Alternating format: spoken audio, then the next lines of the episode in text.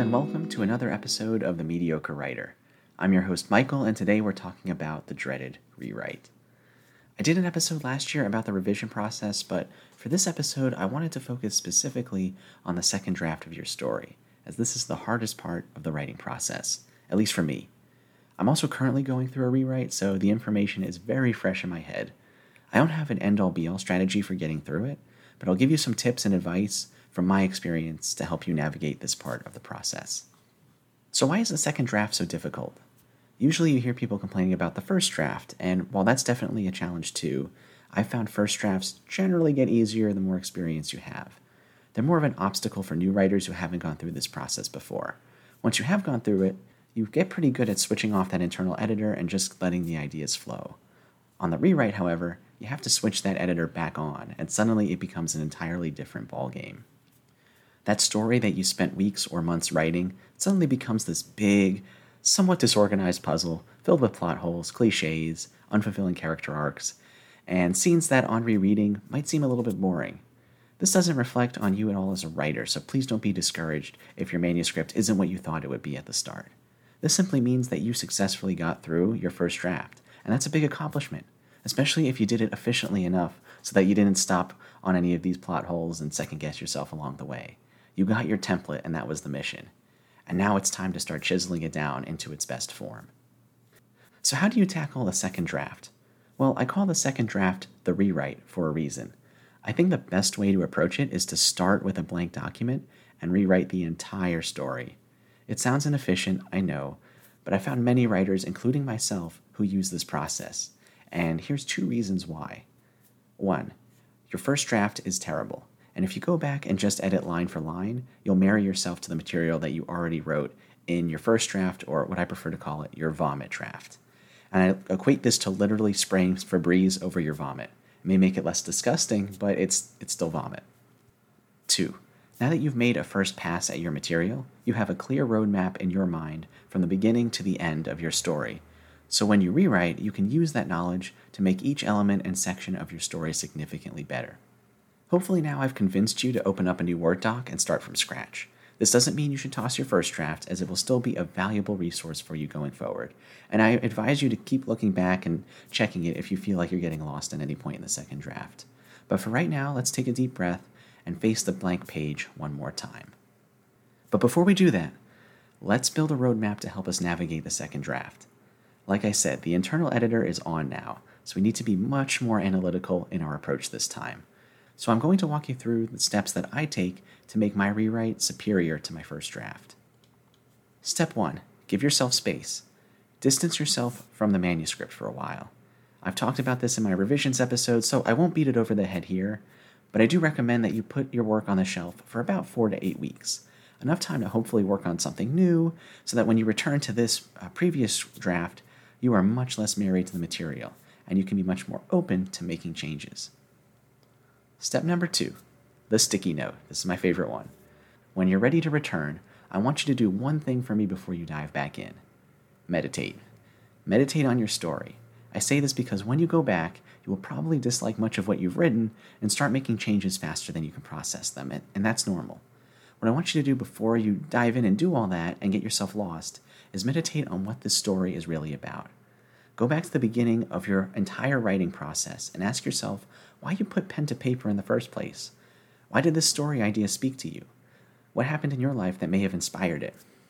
Whatever your reasons are, I want you to write them down on a sticky note and stick it below your monitor.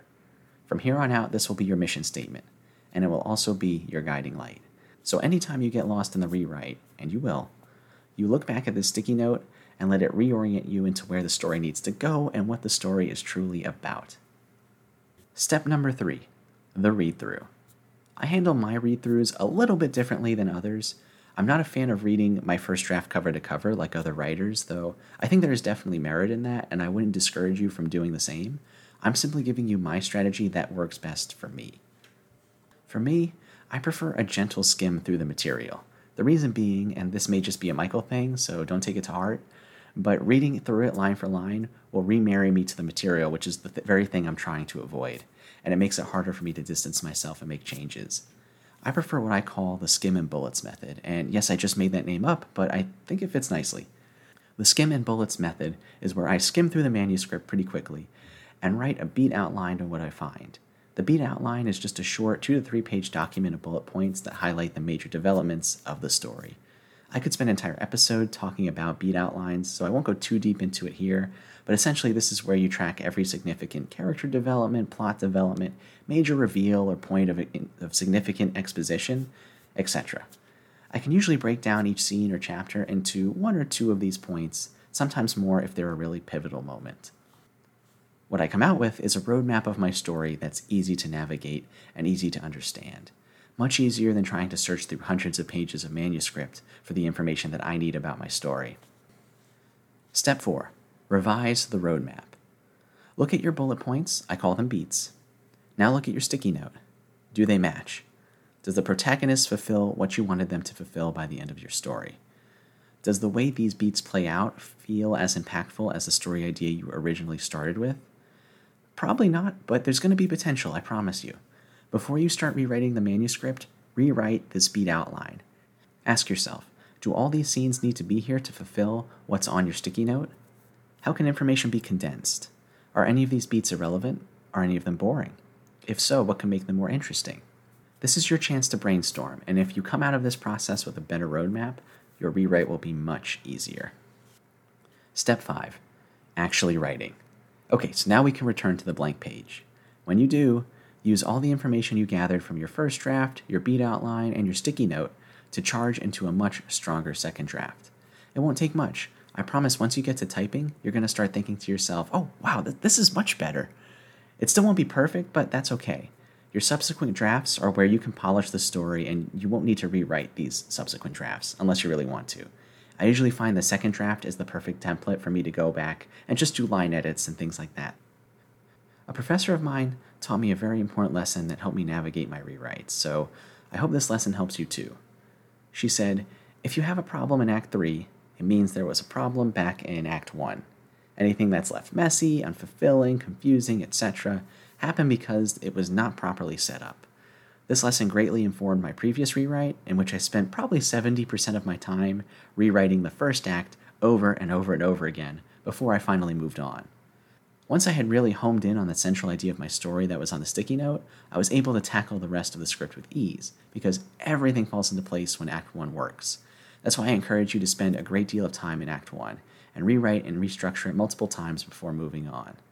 And use your beat outline to inform your choices. What problems are you noticing in your later acts, and where do those problems stem from in Act 1? These are the first changes you need to make to have a successful rewrite. So, those are my steps for the rewriting process. It can often feel like a giant puzzle, so hopefully, these tips make it easier to navigate. I have a few more general tips that you can use throughout the process that I'd like to give to you before we finish today. Tip number one set goals. I'm assuming the majority of you here aren't working with any publishers or agents that hold you to any deadlines, so you need to hold yourself accountable. Otherwise, you'll make excuses to not face the blank page, and then the work never gets done. For reference, rewrites should typically take about four to eight weeks to complete. Any longer, and you're procrastinating. I like to give myself the full eight weeks since I have a full time job, but it is definitely doable if you set goals and discipline yourself over the time frame you set for yourself. And if life comes up, perhaps you have another project you need to work on, are in the middle of a move, have a baby on the way, this may be the ideal time to put the story on the shelf. Find the time period where you know you can dedicate the time. Remember, no one truly has the time to write a book or a script or any of these stories. You have to make the time. So set your goals and stick to them. Tip number two constantly ask yourself, how can I make this better? Much of what you wrote in draft one was just to get you to the end. Now that you're there, you can look back and analyze the beats that brought your protagonist to the end of their journey. Are these beats compelling? Are they useful? Are they economic? You'll find you can usually cut about 10 to 20% of what you wrote in the first draft, and what remains can be significantly improved upon. So, what can you do to improve it? Ask yourself the following questions what makes this scene significant? How much does it accomplish? And can it accomplish more? What's the central conflict taking place in the scene? As I've said a hundred times, conflict is key to every scene. Is this the best setting for the scene? And do I feel transported there from the writing? Can the scene start later? Can it end earlier? Throwing a reader into the middle of the action and leaving them on a cliffhanger makes for much more compelling writing. I'll give you an example from a scene that I worked on in my first book for reference. In the scene, the characters enter a club one night where they discover not everything is what it seems. Narratively, this scene needed to be here. This was the turning point, the point when the villain attacks and the second act is launched into motion. But it felt dry, at least on the first draft.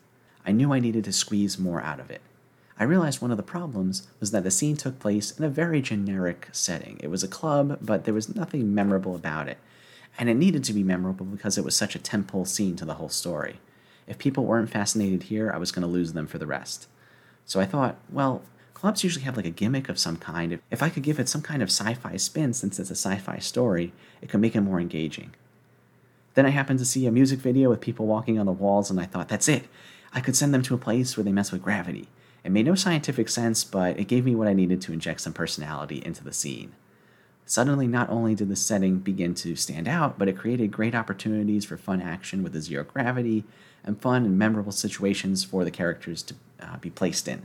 And so, after the book was published, when I ask people generally what was their favorite scene, this is usually one of the ones they reference because it was such a standout. Because I went back and looked at it and said, I could squeeze more out of this setting.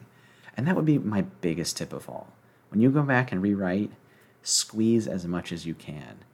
Is the scene good? Okay, squeeze and make it great. Is the scene bad? Okay, squeeze, maybe even remove, and find another way to make it better. Whatever you do, just you need to squeeze. That's that's my biggest takeaway.